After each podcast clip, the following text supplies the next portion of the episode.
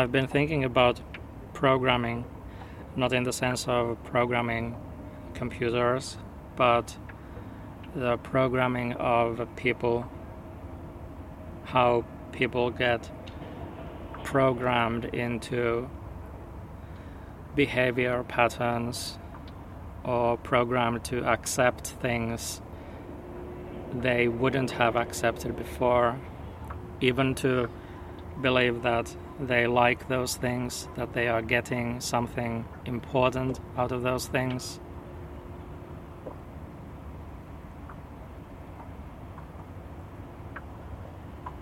When the reality might be something very different.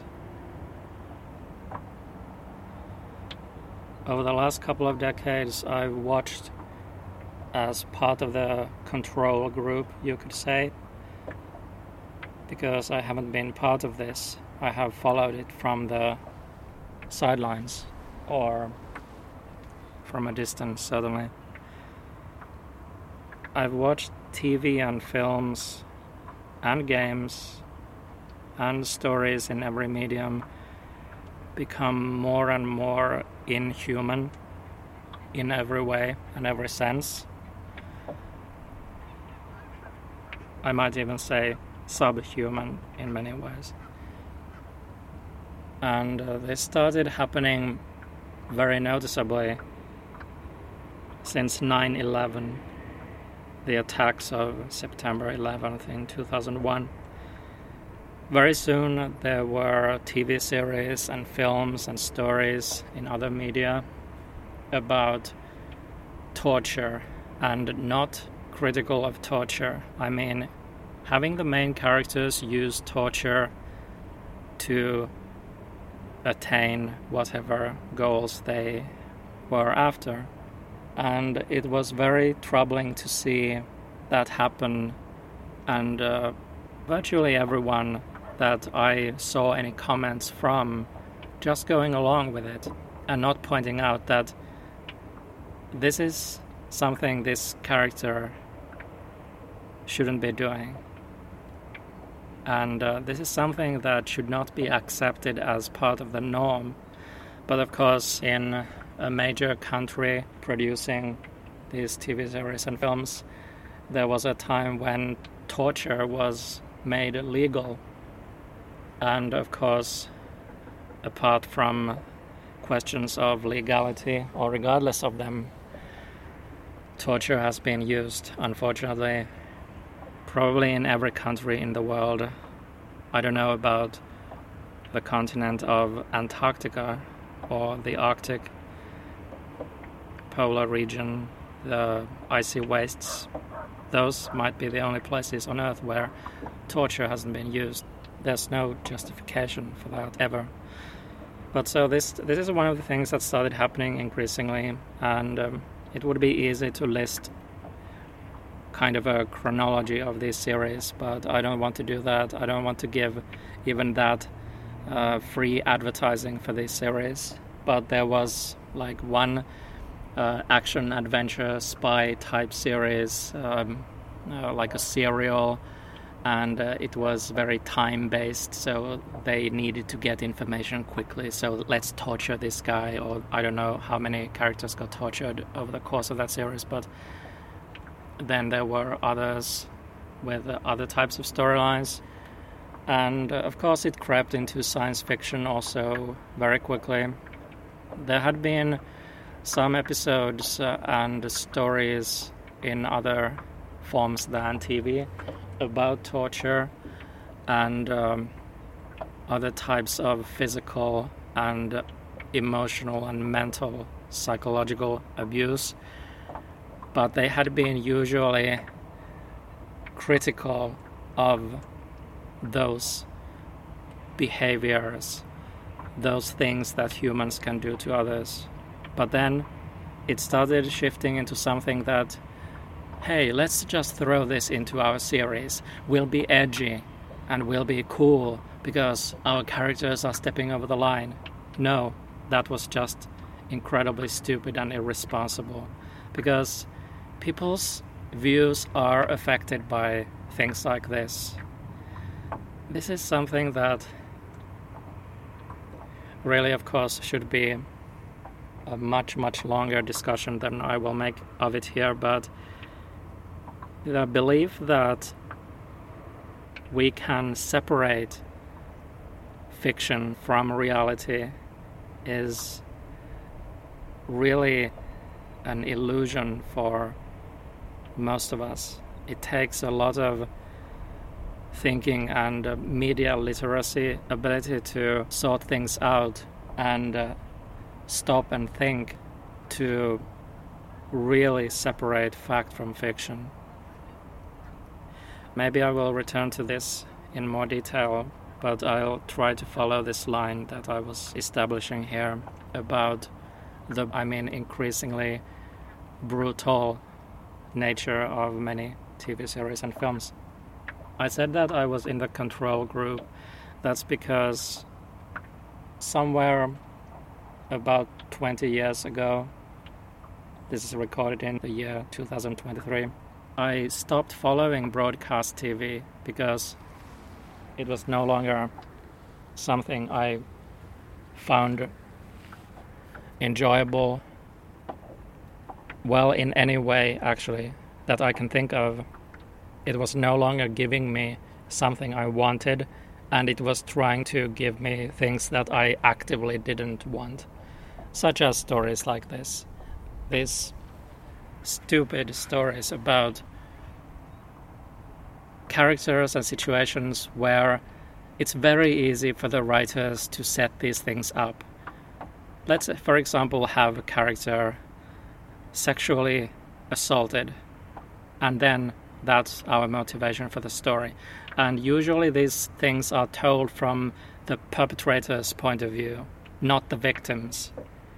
Unlike with David Lynch's and Mark Frost's Twin Peaks, where the horrible things experienced by Laura Palmer and others were usually told, and for the most part, told from the viewpoint of the victim. So those events were shown for the horrors that they are and not trivialized or turned into what Alan Moore, for example, called uh, already many years ago, several decades ago, a pornography of violence, which is what now very, very many films and especially TV series, because those can keep you addicted literally addicted, and I mean chemically addicted, by giving a steady supply of those kinds of scenes. I was saying that these mostly are a type of pornography, the violence. It's especially troubling that people seem to be, I said people, I mean many people, don't recoil from this, but they keep watching and watching these depictions, knowing fully well that that, that is what they are going to get from this series. And um,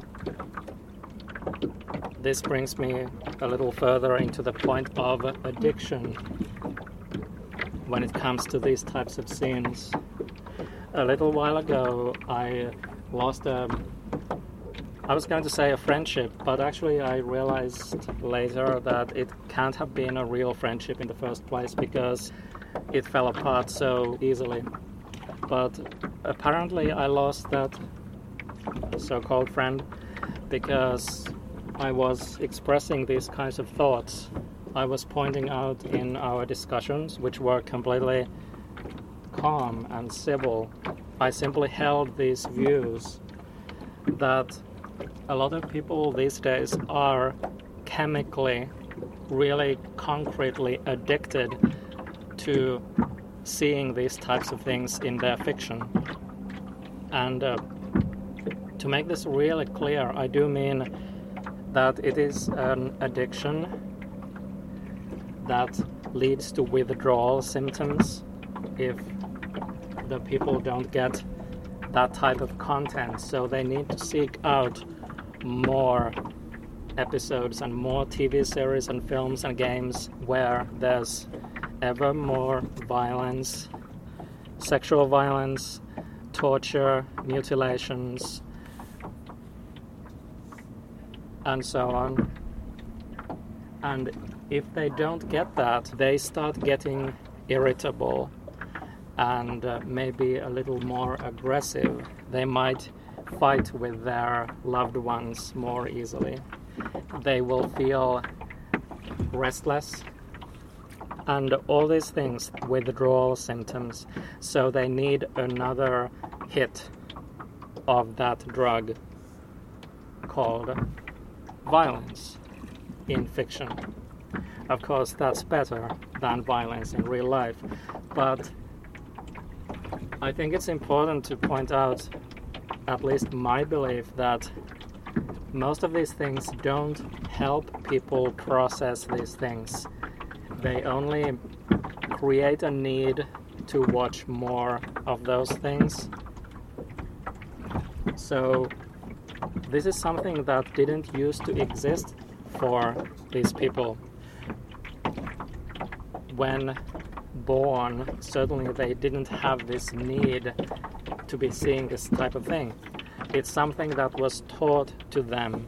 This is one form of the programming that I'm talking about here. I'm now picking you up again. Uh, that came out wrong. I'm holding you in. Uh, there's no way to say this. I meant to say that I hope that I'm now closer to the microphone. I am. Uh, really, I can't express this right now. But to follow with my line of thought. This happened over the years as I only watched things I chose to watch. I didn't stop watching TV series or films, but I didn't watch just anything that came out and was new. A lot of people, I realize, and it's troubling to even be, or it's troubling to see this reality and that it is this way.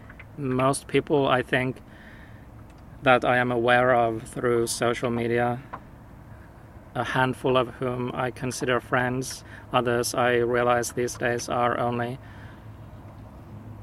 connections on social media.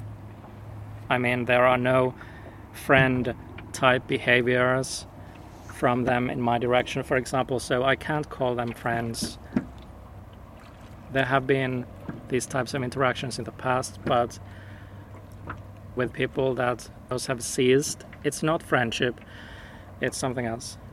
But my point is sorry, I was getting really sidetracked there. No, I, am not sorry. This is how I think. This is just me. Um, it's troubling to know that this is the norm for many people that they will be consuming, experiencing, taking in something current. And that's something that they've been doing all their lives. And regardless of whether they feel what I believe many must have felt a sense of this is actually kind of sick. This is not what I would prefer to be watching. They recognize often, I believe, on some level, that this is not what we should be doing with our lives. It's a sad waste of human potential and um, art and creativity to spend it on creating these endless stories about physical and mental and every type of violence. People who have become addicted to this type of content have been programmed this way. I'm sure that many haven't realized that that's been happening to them over a long period of time. It's just a process that has little by little led to this state of affairs where now some of the most popular TV series are based entirely on this addiction of showing people scenes of sexual violence, torture, mutilations, and so on on a regular basis. And if there was even a single season of this TV series that didn't have any of that type of content, actually, I'll go further and say if there was even a handful of episodes that didn't have any of this content with this series, I mean, they would no longer exist. The followers would stop following, they would find something that gives them another dose of that type of content.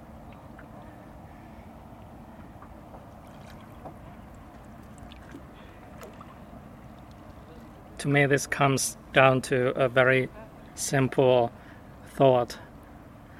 Is this really what we are here for in this life? Is this a good use of our time? Is this the best we can do with creativity? And is this what we are looking for when we go to art or entertainment? Do we go looking for rape, torture, all that subhuman content? Well, the reality is that many do these days. That is something that many people now couldn't go even a few weeks without. When I was describing that I do believe that this is exactly what has happened, that people have become physically addicted to these depictions. My friend uh, started acting very defensively and uh, that was another alarming sign for me because it was confirming what I had been talking about. Because one thing addicts can't stand is someone suggesting that they should be working to get rid of that addiction. No one who is addicted to something wants to have that taken away from them. Of course, I'm in no position to take anything away from anyone, but I am in a position to try to help people think about these kinds of things more and make decisions for themselves. I just know that if I had a child, I wouldn't want that child to grow watching literally thousands of scenes of torture and rape. Rape might be even more common. And often it's treated in a way that completely trivializes that experience. Most of these stories are just exploitative.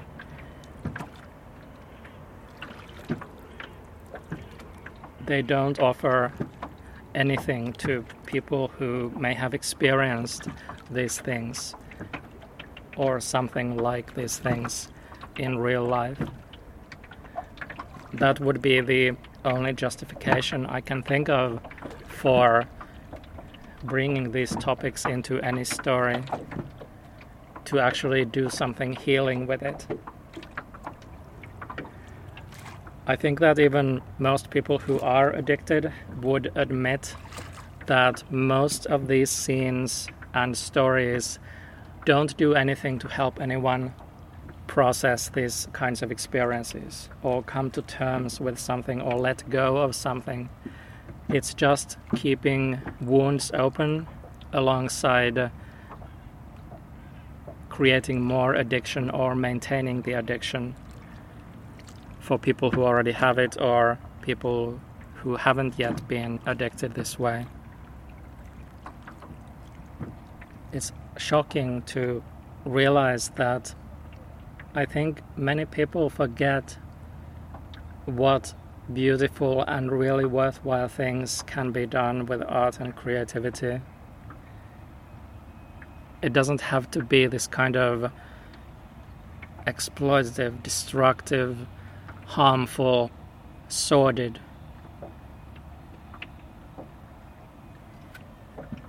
I don't even know what word to use for it, other than what I've already said before here.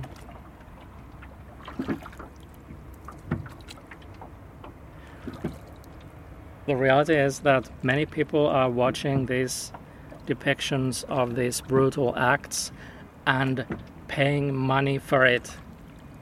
They feel a need for it so much that they actually pay to watch rapes and torture and these other forms of violence. Is this really human? Is this anything that we should be doing? Well, I can only answer for myself, but I don't think I need to even put it into words, so I think I've made myself clear. Everyone is free to watch whatever they want. I don't go to people and say, don't watch that or you shouldn't watch that. I don't say anything like that. But I am free to say to someone who smokes that you are addicted and you are damaging yourself, and uh, this is not helping your life become any better. Those are just scientific facts. I think we collectively and uh, as individuals should aim to make life better rather than just help people maintain their addictions. There's so much more that we can be doing with all forms of creativity.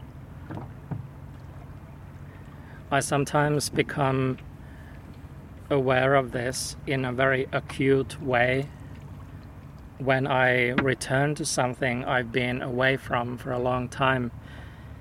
This happened, for example, with the works of Ray Bradbury for me when I rediscovered them in my adulthood in the sense of uh, diving back into the Ray Bradbury Theatre and uh, uh, proceeding to read many of his short stories in particular.